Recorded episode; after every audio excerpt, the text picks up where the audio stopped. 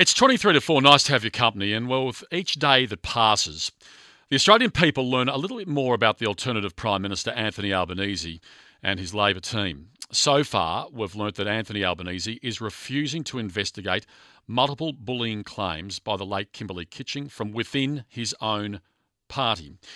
We've also learnt that Labor Senate leader Penny Wong definitely insulted Kimberley Kitching about being childless, a disgraceful slur that has no place in any decent workplace in this country. So while Anthony Albanese hopes that you, the Australian voter, will forget about his terrible double standards, we here at Drive and at this station will continue to do what's right and hold them to account and keep the spotlight on Labor's rank hypocrisy and failure to govern in its, its own ranks. On the line is Liberal Senator Sarah Henderson. Now, Sarah has revealed that Penny Wong sent her a threatening legal letter designed to, quote, bully and intimidate Henderson after she named Wong in a, in a tweet calling out the poor treatment of women in politics. Sarah, welcome back to the program. Jim, great to be with you. Let's start with this letter. You named Penny Wong when you called out the poor treatment of women in politics, and then Wong's lawyers sent you this concerns notice.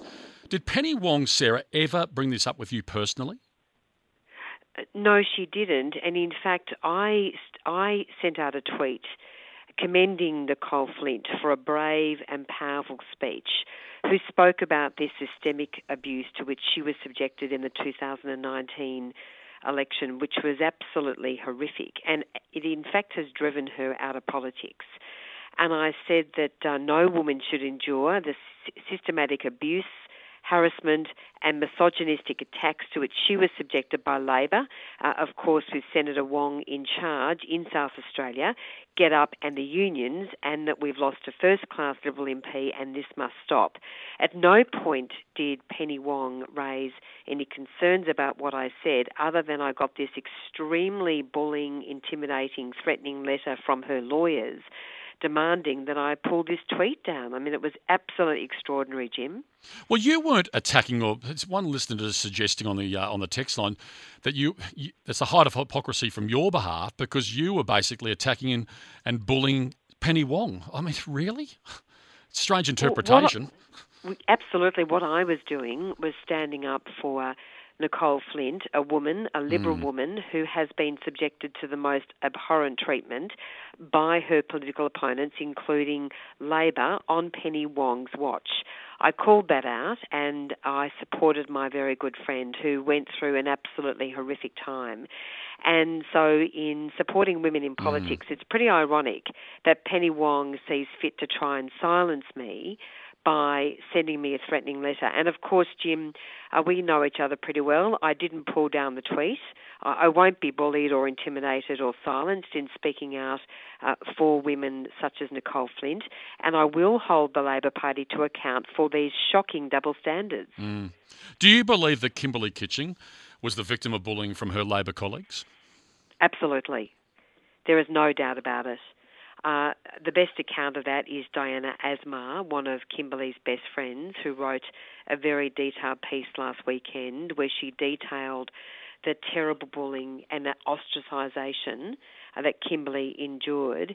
In, in fact, she said that in the months and the weeks leading up to her death, she had broken out in rashes and she would start to shake uncontrollably in meetings just at the mention of Anthony Albanese or Penny Wong. They subjected her to a terrible, terrible time. We know about the shocking statement that Penny Wong made about her not being able to have children. And, and frankly, I just don't buy Richard Marles. I mean, what a joke. Um, Kimberley went to Richard Marles to report what she was enduring. Richard Marles is now denying it, and yet that has been contradicted by Diana Asmar.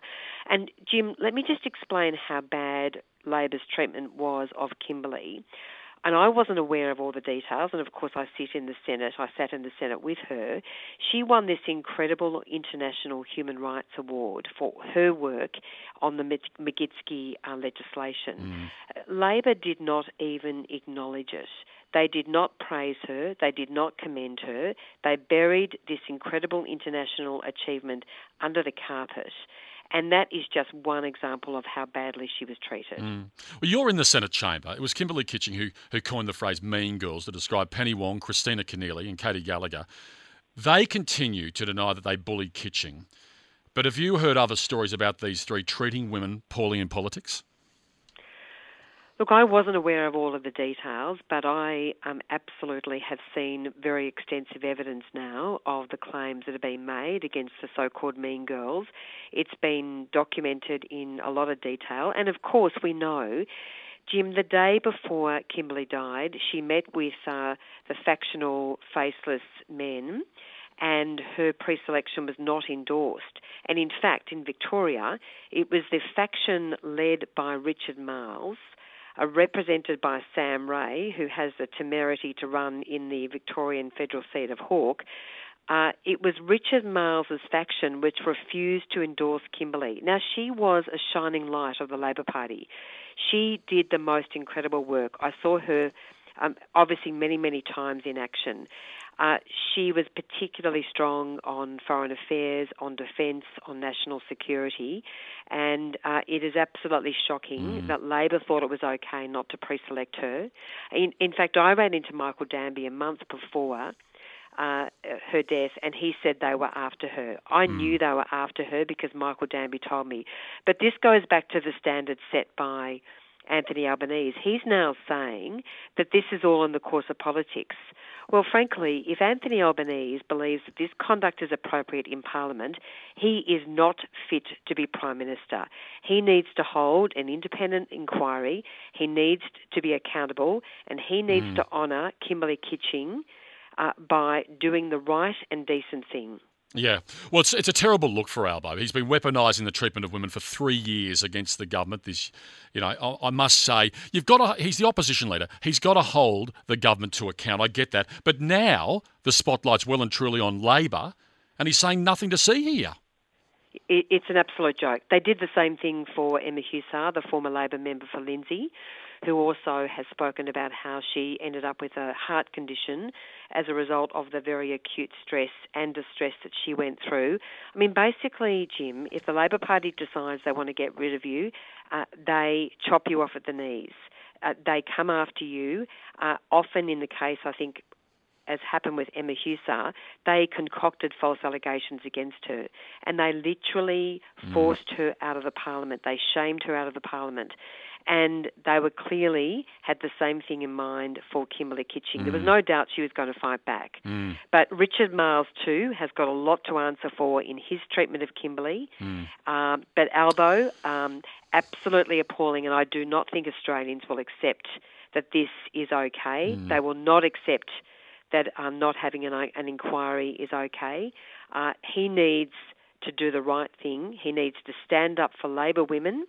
He needs to set the appropriate standard and he needs to conduct an independent inquiry. Mm.